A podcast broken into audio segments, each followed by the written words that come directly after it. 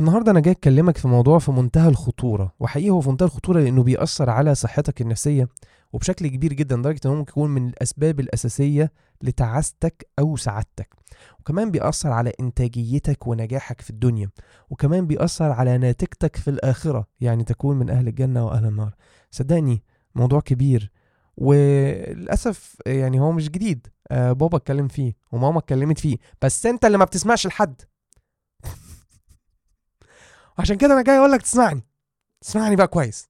هنتكلم بالعلم بالإيمان وبالمنطق، وهنناقش يعني ايه صداقة، ويعني ايه اصحاب واثرهم، وليه الموضوع ده كبير قوي محتاج تبص عليه كده.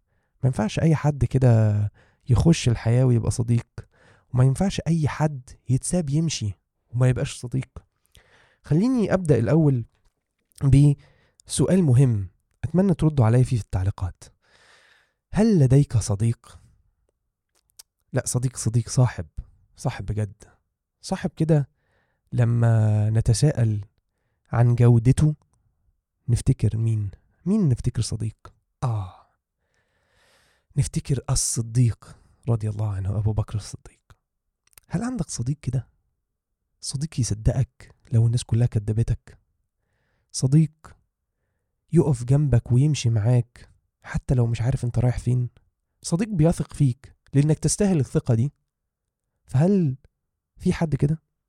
هل في عندك حد زي عمر واقف جنبك رضي الله عنهم، واقف جنبك بيبص، حدش يدوس لك على طرف، حدش يجي جنبك، لو حد بس داس لك على طرف طلع السيف على طول، ولكن في الحق مش في الظلم.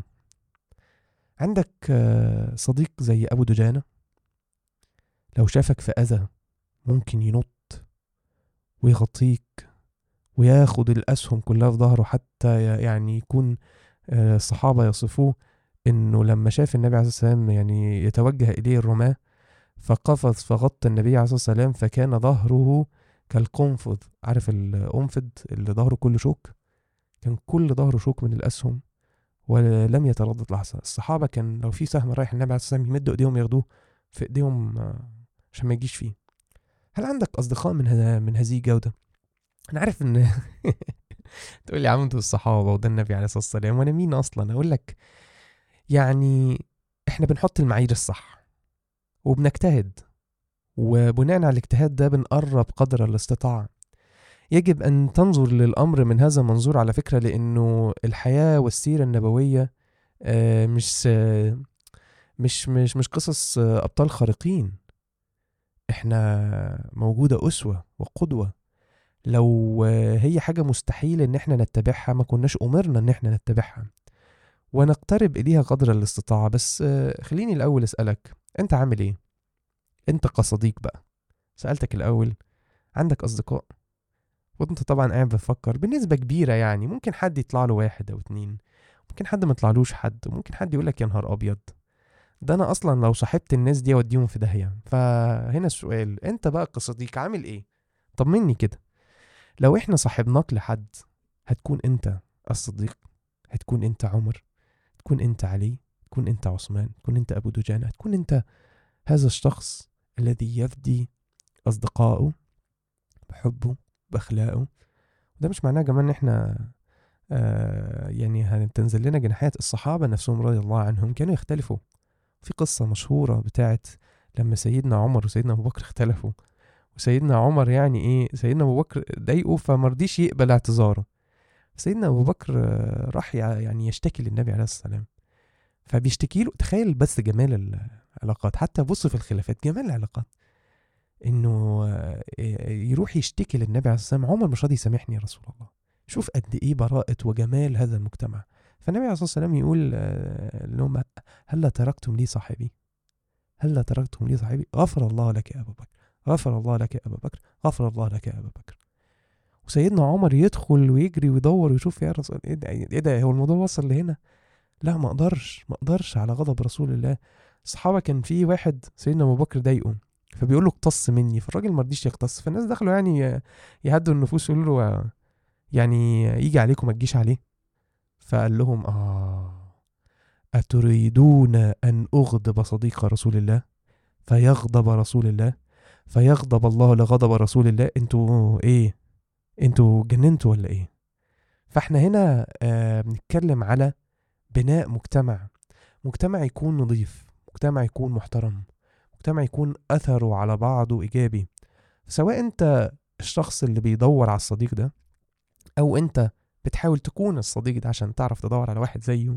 هي رحلة مهمة جدا، ولكن يجب أن ننظر من منظور أوسع ونشوف ليه الموضوع ده مهم قوي كده. ليه إحنا النهاردة عندنا قصص كتيرة جدا عن الصداقة في الإسلام، وننظر ليها نظرة تعجب، إيه الجمال ده، إيه الحلاوة دي، وكيف كان أثر هذه الصداقات على نجاح الدعوة. أنت متخيل النبي عليه الصلاة والسلام يتيم ملوش حد، ولكن الله سبحانه وتعالى رزقه أصحاب حملوا هذه الرسالة على أكتافهم، عذبوا وحاربوا وقاتلوا، منهم من قتل ومنهم يعني كل ده إيه؟ كل دول كانوا أصدقاء على فكرة. كان النبي عليه الصلاة والسلام يقول أنتم أصحابي. فالموضوع كبير والله العظيم. والأصدقاء في الدين يعني الله سبحانه وتعالى قد يعني يرسل أحد أهل النار إلى الجنة لأن صديقه اشتاق إليه في الجنة. يعني يكون واحد راح النار وصديقه قاعد في الجنة يقول يا رب يعني الجنة دي مش حلوة إلا بصاحبي، فما لنا من شافعين ولا صديق حميم. خليني يعني بعد هذه المقدمة اللي أكيد كانت طويلة عليك يعني، بس أنا عايزك تعرف هول الموقف وحجمه، لأنه الأصحاب يعني جزء أساسي من الحياة. وصدقني حتى لو عندك إخوات، إما الأخوات دول يبقوا أصدقاء برضو، يا إما ما فيش. حتى الجواز في مصادقة، يعني العلماء يقولك إيه، يقولك الفرنشيب، العلاقات بين الرجل ومراته، من سر نجاح أن يكون فيها صداقة. فالصداقة أمر مهم جدا، ولذلك تعالوا نقول يعني إيه صديق، من هو الصديق، ولماذا سمي بالصديق. ومن أبسط الأمور أنه الكلمة صديق هو شخص يصدقك، وشخص صادق معك، وشخص صادق تجاه المجتمع تجاهك، يعني لا يخرج عنك كلمة فيها كذب، ولا ينقل سرك، ولا يؤذيك مع الناس ولا معك ولا بينه وبين نفسه، شخص تأتمنه على سرك وعلى ضعفك، وأن تأتمنه على أن يشاركك سعادتك وراحتك ولحظاتك الجميلة، ولا تخشى أن يكون من الحاسدين والحاقدين، شخص ينظر لك كما ينظر لنفسه، يحب لك ما يحبه لنفسه، شخص يعمل على أن يكون رفيقك في الدنيا والآخرة. نتكلم عن الصداقة الحقيقية، ولا نتكلم عن ما يسمى الآن بإيه، بالمعارف، بخلي عندك معرفة في كل حتة، حلو، نتوركينج لذيذ، بس بتكلم على الصديق اللي بجد، اللي لو خرجت بالدنيا كلها بواحد أنا مش عايز أكتر من كده. فخليني أخدك بقى معلش على برضو الحتة دي، تعال أخدك شوية بقى في العلم. إحنا اللي فات ده كله علم على فكرة، بس علم من السماء. تعال أخدك شوية العلم كحيانين بتوعنا بتوع الأرض. تعال نبص ليه الأصدقاء ليهم هذا الأثر الكبير على حياتنا. خليني نبدأ معاك من منظور هرموني الأول. إيه ده؟ هرموناتي سر حياتي. الأصدقاء ليهم علاقة بالهرمونات، لما الإنسان بيتعامل مع الناس، بعض الناس يعرفوا عن الأكسيتوسين هرمون، أو اللي بيتقال عليه هرمون الحب. بعض الناس فاكرين إن ده بس في العلاقات ما بين الراجل ومراته، ما بين الأب وأولاده والأم وبناتها، ولكن هو بيتقال عليه البوندنج هرمون، الهرمون اسمه إيه، البوندنج اللي هو البوندنج هو ايه ان يعني ان الارتباط، هرمون الارتباط، التعلق ما بيننا وما بين الناس. فلما بتعاشر حد، وهنا يعني صداقة يعني مش ألوانه كده اوعى تقلق، بيفرز هذا الهرمون، لذلك تتعلق بهذا الشخص. يكون ليك صديق فعلا تستوحشه لو ما شفتوش بقالك فترة، ولو انفصلتم واتخصمتم وتقاطعتم. أحيانا بنشوف على الأصدقاء المنفصلين أعراض مشابهة لأعراض البريك أبس اللي ما بين المتحابين، اللي هو يعني راجل وست. بنشوف ده ما بين البنات كتير جدا وما بين الرجالة كتير جدا، إن لو ليك صديق فعلا مقرب منك متعلق بيه بقالك سنين، وحصل بينكم بين بعض خلاف وصراع وأزمة وانفصلتم، بطلتوا تتكلموا مع بعض، قد يظهر عليك بعض مظاهر وأعراض الجروح بتاعة الانفصال اللي احنا نعرفها في البريك ابس بتاعت المتجوزين او المرتبطين، بنشوفها في الصداقه. ليه؟ لان الصداقه بيحدث فيها هذا النوع من التعلق وهذا الارتباط الهرموني. كمان هرمون او النيو ترانسميتر يعني بتاع الدوبامين اللي بيحسسنا بالتحفيز والسعاده، وبيظهر في السوشيال انتراكشنز او التفاعلات الاجتماعيه اللي بتحصل بيننا وبين اصدقائنا، سواء بقى لما بنخرج ونقضي كواليتي تايم مع بعض، او يبقى فيه شيء من التفاعل والانبساط. ايضا الكورتيزول وهو الستريس هرمون، لما بيحصل صداقه قويه والانسان بيتعرض لضغوط في الحياه، اصدقائه ودعمهم ليه ممكن يسبب انخفاض في مستويات الكورتيزول، ومما يؤدي إلى انخفاض مستوى الضغوط النفسية والقلق. لذلك لما تبقى مضغوط أو عندك مشاكل، ويبقى في حد بتحبه كده وصاحبك وبتاع، وتنزلوا تشربوا كوباية قهوة، ممكن حتى لا اتكلم معاك في الموضوع ولا حللك مشاكلك، بس مجرد قعدته معاك ووجوده حواليك حسسك بأن انت بقيت أهدى وحسيت بمشاعر أحسن. كمان نتكلم على الاندورفينز، وهي اللي بيتقال عليها الناتشرال بينكيلرز، مسكنات الألم الطبيعية. والاندورفينز في الصداقة ممكن بتبان لما بنمر بلحظات فيها ضحك وانبساط من اللي هو الشديد ده، جسمنا بيفرز الاندورفينز، وممكن تسبب لنا مشاعر بالسعادة وانخفاض في مشاعر الألم. ايضا السيروتونين، وهو اللي بيتقال عليه المود ريجليتر او منظم الحاله المزاجيه، لما بنعمل تفاعلات اجتماعيه جيده وايجابيه انكلودنج يعني اصحابنا، بيبتدي التحسن في الحاله المزاجيه العامه بتاعتنا، المود بتاعنا بيحصل فيه امبروفمنت او تطور، وده بيساعد جدا جدا جدا في مواجهه الاكتئاب.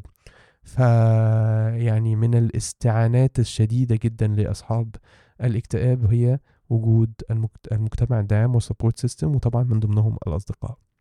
وبناء عليه يا صديقي الصدوق، احنا لسه ما اتكلمناش في الجوانب بقى الكوجنيتيف او الجوانب المعرفية، ولكن فقط اتكلمنا على الناحية الهرمونية.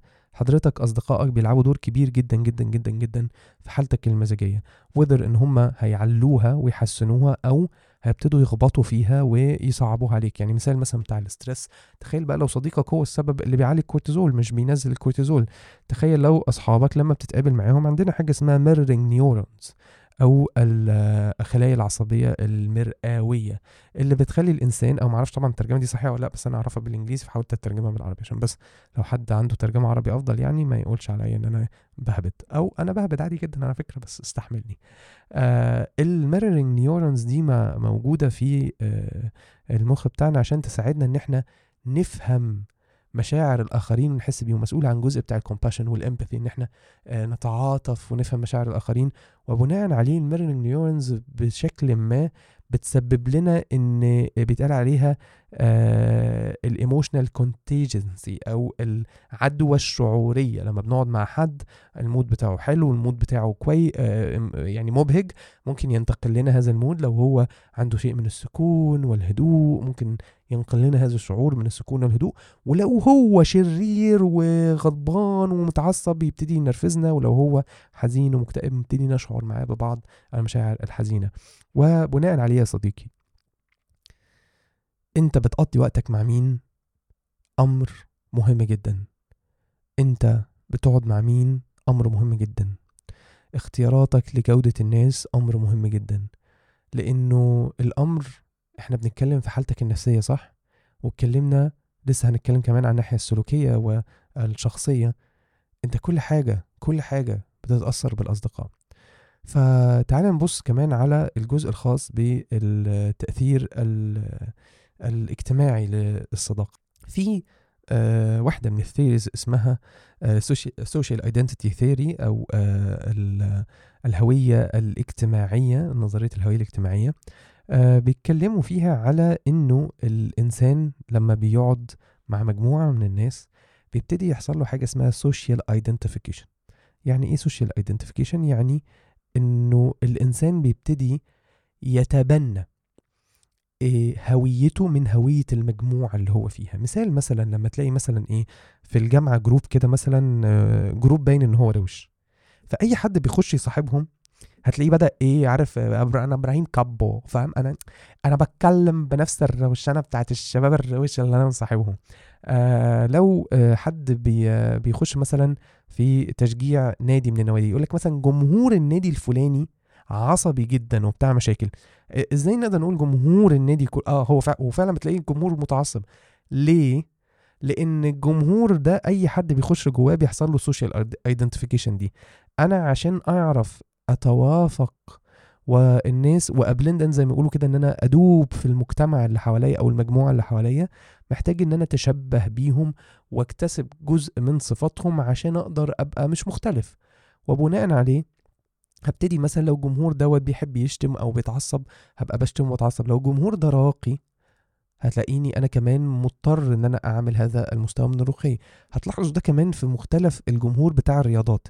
يعني تلاقي مثلا رياضه زي التنس، هو اصلا البراند او الهويه بتاعه المشاهد بتاع التنس ان دي حاجه اليجنت كده وكلاسي وشيك وبتاع، احنا بنروح خروجه نتفرج على الجيم بتاع التنس بيحضرها الناس اللي هم في المجتمع، الناس الراقية وبتاع. فحتى لو انت رايح الاستاد نادرا لما تلاقي مشغب في يعني ماتش تنس مثلا الجمهور بيضرب بعضه، مثلا بتوع نادال بيضربوا في جيكوفيتش ولا بتاع، مش ما اعرفش اساميهم صح ولا لا، بس المهم يعني ايه، نادرا ما يحصل ده في التنس. بس موجود في الكوره، موجود في الهاندبول، موجود في الفولي بول، موجود في الامريكان فوتبول، موجود في الرياضات اللي البراند بتاعها الجمهور بتاعها كده. وده دليل كبير جدا على فكرة السوشيال ايدنتيفيكيشن، ان انا الانسان بياخد من هوية المجموعة اللي بينتسب اليها وبيبتدي يبين سلوكيات وصفات وسمات. وهنا بقى كمان لسه لو عايزين يعني نغوط اكتر، بس انا مش عارف الحلقة دي كده هتدب مننا وقت قد ايه. لو عايزين نغوط اكتر هتلاقي كمان الايجو جيم، ان احنا كمان كمجموعة عشان نشعر بالفخر والقيمة لازم ندني من المجموعات الأخرى. فهتلاقي مثلا احنا جروب مثلا اللي بيعمل كذا في الجامعة شايف العيال التاني دي ما بتفهمش حاجة واحنا بس اللي أذكياء، او احنا بس اللي شيك وهم اللي مش شيك. هتلاقي دايما الناس، واللعبة دي لعبة مجتمعية مش بس في الأصدقاء. يعني هتلاقي مثلا ايه سكان المنطقة الفلانية بيبصوا سكان المنطقة الفلانية ان هم أقل، لازم يشوفوهم أقل عشان يحسوا بالارتفاع في المكانة اللي هم فيها. ودي كلها أفكار دنيوية يعني بحتة غير صحيحة، ولكن ده اللي بيحصل فيه لما الإنسان بيترك النفس بتاعته بدون تقويم وتهذيب.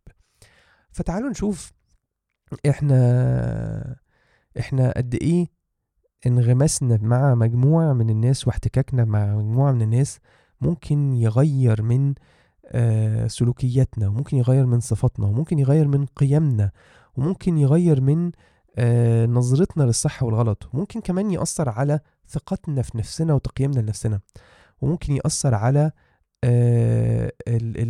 زي ما نقول كده التصورات العليا بتاعتنا عن الحياة، احنا شايفين الدنيا ازاي. فلو انا مثلا صاحبت مجموعة من الناس مثلا عندهم شيء من المحبة لله وعندهم شيء من التدين، فمثلا دايما كل ما يبقى في مشاكل او في حوارات او انا بمر بحاجه دايما يذكروني بالله سبحانه وتعالى، يعرفوني ان الدنيا اختبار وان الامر ده هين لان هو امر دنيا في الاول وفي الاخر.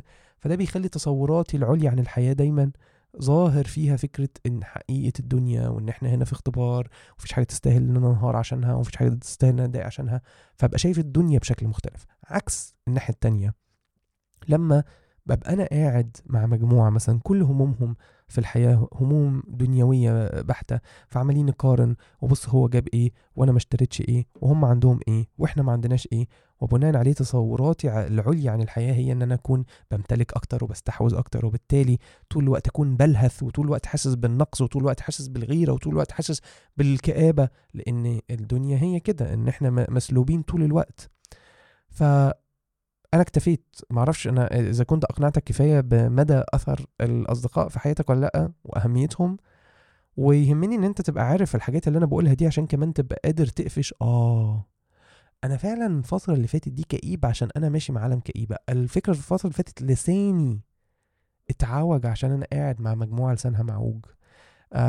واحدة من الحاجات اللي أنا لاحظتها، كلنا بيجيلنا فترة كده في سن الاعدادية تقريبا بتبقى عندك كده كاريزمة الشتيمة، لان بيكون فيها شيء من الثورة على القيم التربوية اللي انت تربيت فيها في البيت. احنا دايما في مرحلة المراهقة كده بتبقى عايز تقول لهم انه لا لا لا، انا مش همشي على اللي انتوا عايزينه، انا هبقى حاجة مختلفة.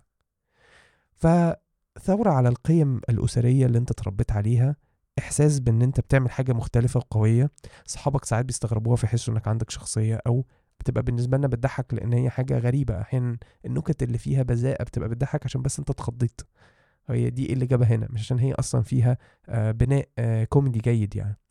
فبيجي في سن كده، افتكر ان في سن الاعدادي ده كان فعلا بنقول شتايم بس عشان نبقى روشين. ومع الوقت بدأت طبعا الموضوع ده بيقل كده شوية، دي تجربتي الشخصية يعني. والواحد فضل يعني الامر يتحسن لحد بس برضو كان في كده سنة شتيمة كده بتيجي، فاهم؟ لحد ما اصحابي خلوني ابطل شتيمة وانا مش واخد بالي. ما انا قاعد مع الشيخ، ما هقول للشيخ الكلمة دي ما ينفعش. طب ايه ده احنا قاعدين مع الناس محترمة كده، ما ينفعش اقول الكلمتين ده. زي ما بيقول عليه السوشيال ستراكشر او البناء المجتمعي اللي حواليك بيحاوطك، بيخليك انت غصب عنك تتصرف بشكل معين. ومع الوقت بدأت تحس انه والله ده مقترن مع قيمي وافكاري ومبادئي اللي انا ببنيها. فخلاص انا فعلا انصلحت.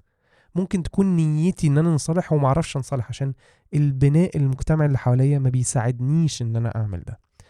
فانت النهارده اخلاقك وقيمك وسلوكياتك ونظرتك تبقى قادر تفهم هي جايه منين. انا فعلا ما انا ما ينفعش اقعد مع ناس عماله تشتم واقول لا مش هشتم، فاش افضل قاعد في مكان الناس كلها عماله بتدخن فيه واقول ان انا مش هدخن، وحتى والله لو ما دخلتش انت عمال تدخن اكتر منهم كلهم. والامر يعني في منتهى السوء بصراحه. موضوع التدخين ده محتاج له حلقه يعني لوحده.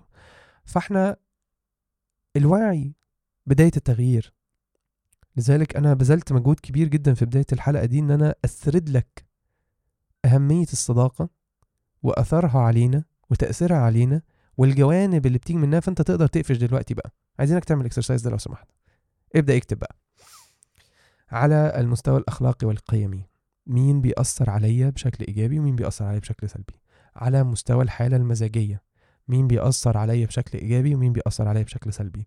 على مستوى الإنتاجية والنجاح والطموح والبحث عن الأفضل في تطوير النفس، وده أمر أصلا إحنا مأمورين بيه وعبادة، مين بيعني على ده ومين بيديني سوء على ده، أو بيخليني بيعني بشكل غير صحي يعني، او مش بيعني، ممكن نقول بيأذيني في الحتة دي. محتاج تقعد وتجيب ورقة وقلم. والله الكلام ده مش هصبصه يا جماعه، انا دايما ماشي حياتي جنب ان انا بسجل حاجات، لازم ورقة وقلم تقعد تكتب عشان تشوف اللي جوه دماغك وتشوف اللي في حياتك وتقعد تبصه وتقيمه. اكتب قوائم الناس بتحتك بيهم، مين بتحتك بيه عن قرب، مين أثر فيك بشكل إيجابي. احيانا قد تجد إنسان احتكاك بيه قليل جدا. ليه؟ احد الاصدقاء انا عارف ان هو مش هيحب ان انا اذكر اسمه، بتواصل معاه يعني في مساحه ضيقه جدا جدا جدا جدا، ولكن اثره الفكري والنفسي والتعليمي في شخصيتي وفي حياتي كبير جدا. فما تنظرش برضو للكميات، انظر للاثر وجوده الاثر. حط كده الناس قدام عينك كده وشوف الحقيقه.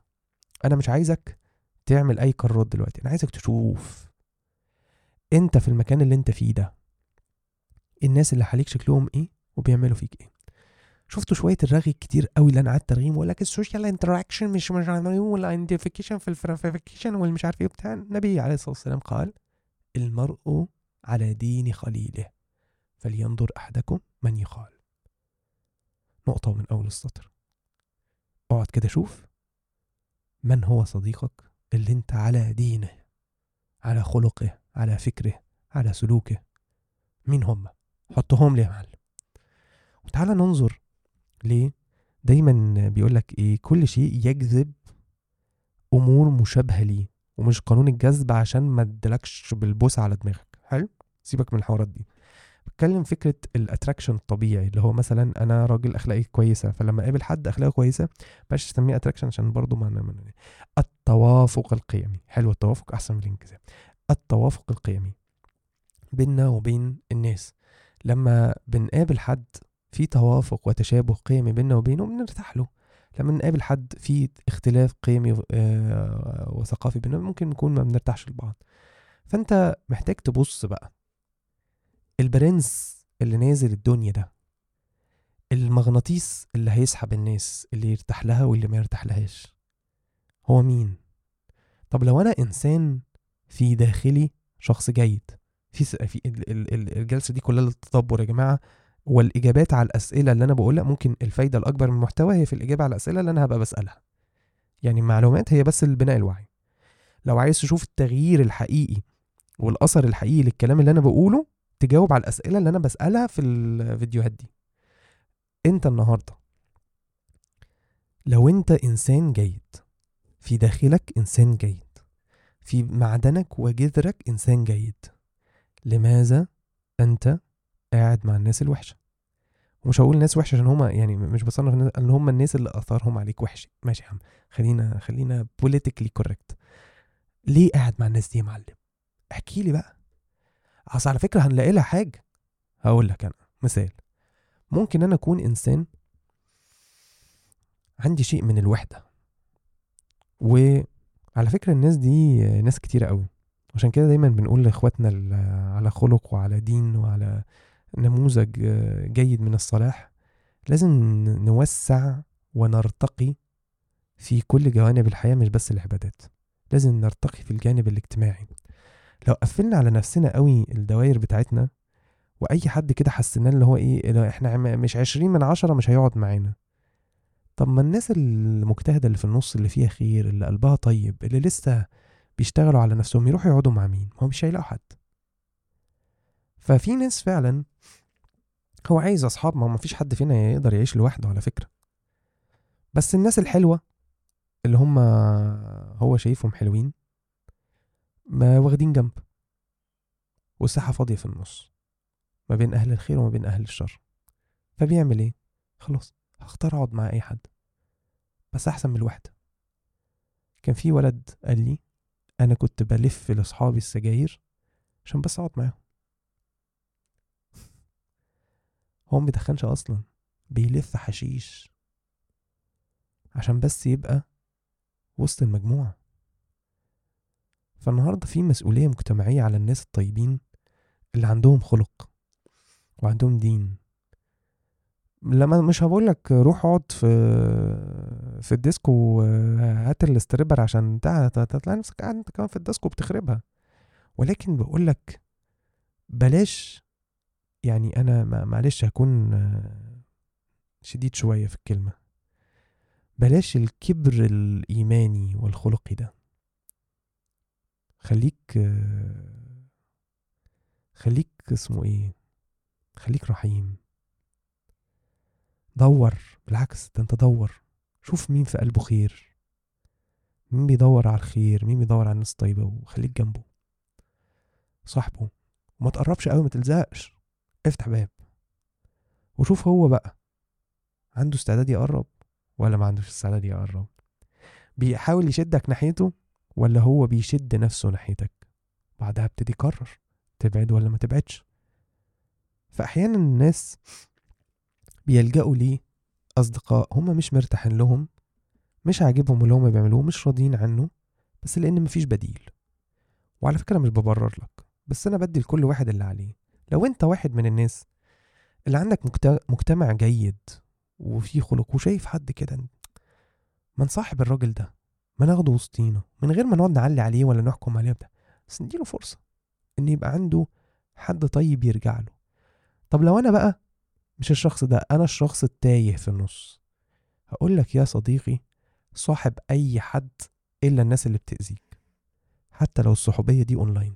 صاحبني يا عم، صاحب احمد ابو زيد قناه دروس اونلاين، صاحب احمد شاهين كوتش الكارير، صاحب الناس الطيبين، صاحب الناس الطيبين اللي ممكن علاقتك بيهم تبقى، بس مش قصدي ان احنا طيبين والله، بس اقول لك على حاجه، ما بلاش بقى نقعد حوار، والحمد لله نجتهد ان احنا نكون طيبين والله، عشان بس انا حسيت بعد ما مشيت كده ان ايه صنفت ناسي مع طيبين، بس والله نجتهد ان احنا نكون طيبين، ربنا يجعلنا طيبين يا رب باذن الله.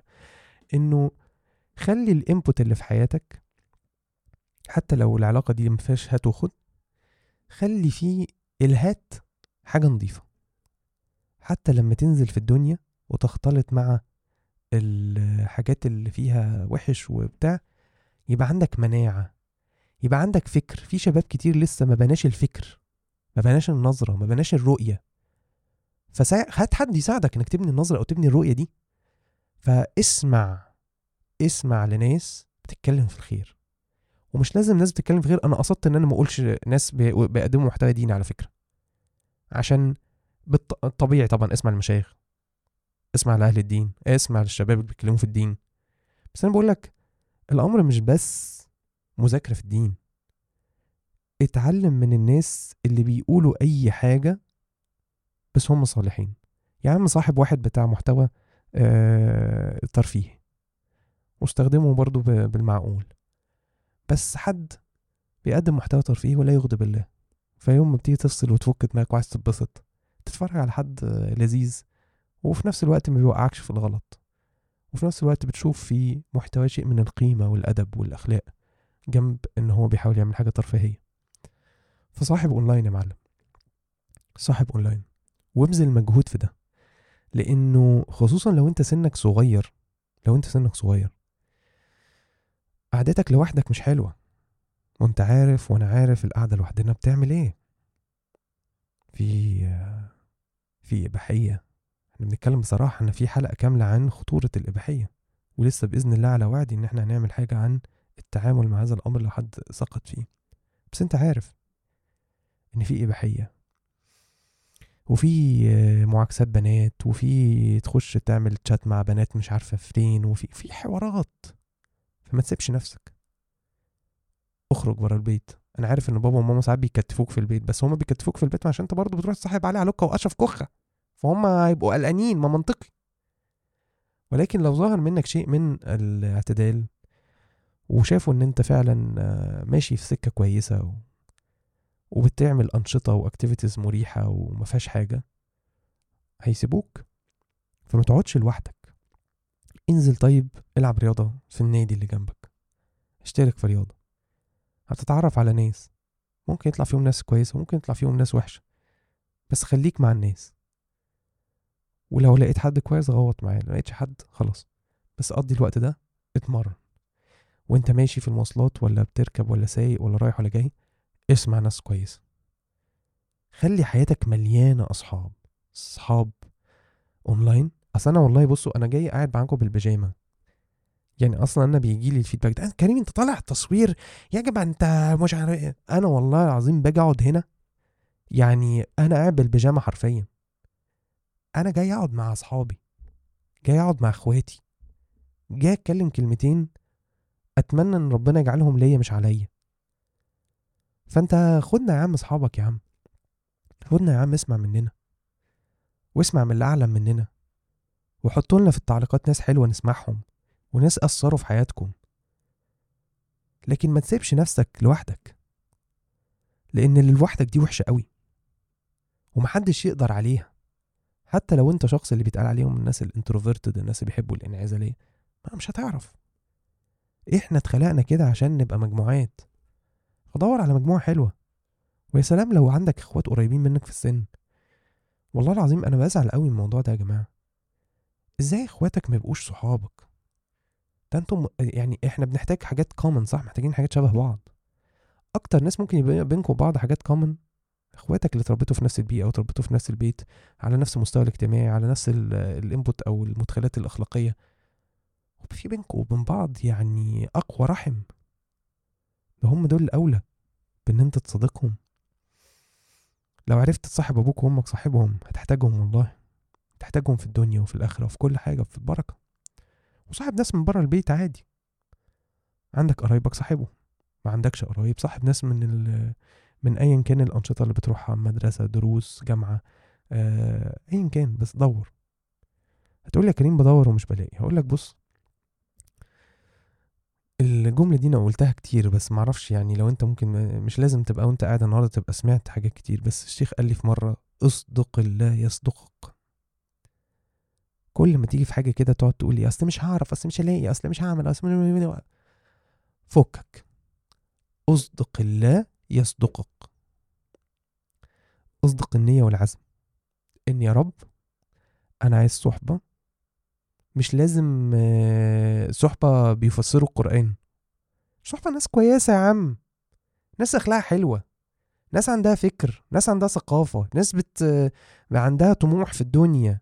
ومش بس يعني كل المقياس ان هم ما يخلوكش تبقى بتغضب ربنا بس، يعني مش لازم يكونوا هم دول الإخوة الذي سيقوموا بالرفعك من الكفر للإيمان. والله لقيتهم خير وبركة، ما لقيتش الناس دي يا باشا صاحب أي حد، المهم بس ما يبقاش بيشدك لطريق غلط. وخد من كل واحد حاجة، واعرف كل واحد انت بتقعد معاه لإيه. أنا بقعد مع ناس اتعلم منه، أنا عارف إن أنا ما باخدش منه الجانب الديني، أنا باخد منه حتة كده فلسفية في الشغل، ماشي بس خلاص ده مكانته، بتعرف عليه هنا، بتكلم معاه في الحتة دي، طب بس خلاص السلام عليكم. حط الناس في اماكنها، بس في الاول وفي الاخر عايز صحاب، اصدق الله يصدقك. واستعين بالله، استعين بالله. وانت ما بتدعيش ليه يا معلم؟ احكي لي بس، احكي لي والله، لا انا عايز اعرف الموضوع ده. اصل دايما انا بقولها لك بثقه كده عشان انا بعملها الاقي نفسي بقى حاجه مكلكعه معايا وعمال اقول ايه مش عارف ومش لاقي طب طلبت من ربنا؟ لا. طب عايز ايه بقى؟ عايز ايه؟ متحنتف ليه؟ زعلان ليه؟ ما تقول يا رب، ما ترفع ايدك وتقول يا رب، وتقول يا رب لو ما رزقتنيش صحبه دلوقتي، ارزقني الانس بيك، ارزقني الانس بيك. اقعد يا عم، اقعد امسك شويه قران واستأنس كده، وصاحب كلام الله، صاحب الوحي، اقعد صاحب سيره النبي عليه الصلاه والسلام، صاحب الصحابه نفسهم، صاحبهم اي، تواجد معهم. تواجد معهم ازاي؟ بتعلمك، قراءتك عنهم، استحضارك المعاني اللي عاشوها، حتى يا اخي عشان الرادار بتاعك ينضف. ما احنا ساعات في العلاقات بنقول للناس ايه، ساعات الرادار بتاعك هو اللي بايظ، عمال تجيب لي في توكسيك ريليشن شيبس عشان انت اصلا النضاره اللي بتشوف فيها خربانه. فلما تقرا وتشوف وتاخد انبوت من ناس كويسه، لما ودنك وعينك تتعود على الكويس، مش هتعرف ترتاح في الوحش، هتلقطه بسرعة. فأنا عارف إن القعدة هي قعدة فضفضية كده، أنا ما بديش محاضرة، زي ما قلت لكم أنا جاي بالبيجامة أتكلم معاكم، بس أنا عايزك تستحضر هذه المعاني، أن الصداقة والأصدقاء هم يعني من أهم بتقال عليهم، عايز اقول ايه، الحجر يعني هيكون الحجر من اهم الاحجار اللي بتبني عليها نجاحك في الدنيا وفي الاخره. لهم اثر على نفسيتك، انتاجيتك، اعتقد ده خلاص بقى بدا واضح من الكلام صح، انتاجيتك، نفسيتك، اخلاقك، افكارك، تصوراتك، اعمالك، كل ده يعني يتاثر بيه صحبتك والناس اللي انت بتختار تكون موجود معاهم. طبعا كالعادة احنا وصلنا لي اكتر من نص ساعة وانا مش دريان. يعني يما والله العظيم انا بفرح قوي لو انت جيت هنا، يعني بحس ان يعني شكرا يا معلم، والله العظيم شكرا بجد، جزاكم الله عني كل خير. لو انت وصلت هنا ده شيء نادر، مش ده الطبيعي. اتمنى انك لو وصلت هنا تكون حاسس انه قعدت شوية مع صاحبك اللي بيحبك، وربنا يعلم والله العظيم ان انا فعلا لا أراكم أرقام، لا أراكم أرقام، أراكم مسؤولية، وبعتبركم أخواتي بجد، وبشيل قوي حمل إنه أقول حاجة ما تبقاش نافعة ليكم، أو تكون نافعة ليكم ما تكونش لله. بصراحة ده أكتر حاجة بتقلقني يعني. فربنا يرزقنا الإخلاص يا رب، يرزقنا صحبتكم في الآخرة. أنا عارف إن يعني صعب قوي، وأصلا أنا شخصية أصلا يعني انطوائية، فأصلا يعني بحب أحتك على مستوى ضيق جدا مع بني آدمين. فمش حتى يعني في ناس يقولك ممكن نتجمع ونعمل ميت ابس ونتقابل وبتاع، أنا أصلا يعني على قد الشغل، وببقى عايز أقعد هنا في المكتب لوحدي 6 أيام مثلا. فأنا متأكد إن ممكن أكون ما أقدرش أعيدكم هذا الوعد بشكل حقيقي، يعني إن احنا نتقابل هنا في الدنيا، لكن أسأل الله سبحانه وتعالى أن يجمعنا جميعا في الآخرة في الفردوس الأعلى، ونقعد بقى مع الصحابة، ونقعد مع النبي عليه الصلاة والسلام، ونسمع القصص ونسمع الحكايات ونرى وجه الله سبحانه وتعالى. فأسأل الله سبحانه وتعالى أن تكون يعني هذه الجلسات، أنا مسميه بهدوء مع كريم اسماعيل، لأنه بحاول أكون أنا أصلا هادي وأنا بفكر في الحلقات، وهادي وأنا بقدمه، وهادي وأنا مش فارق معايا يمشي ولا ممشيش، وينجح ولا منجحش.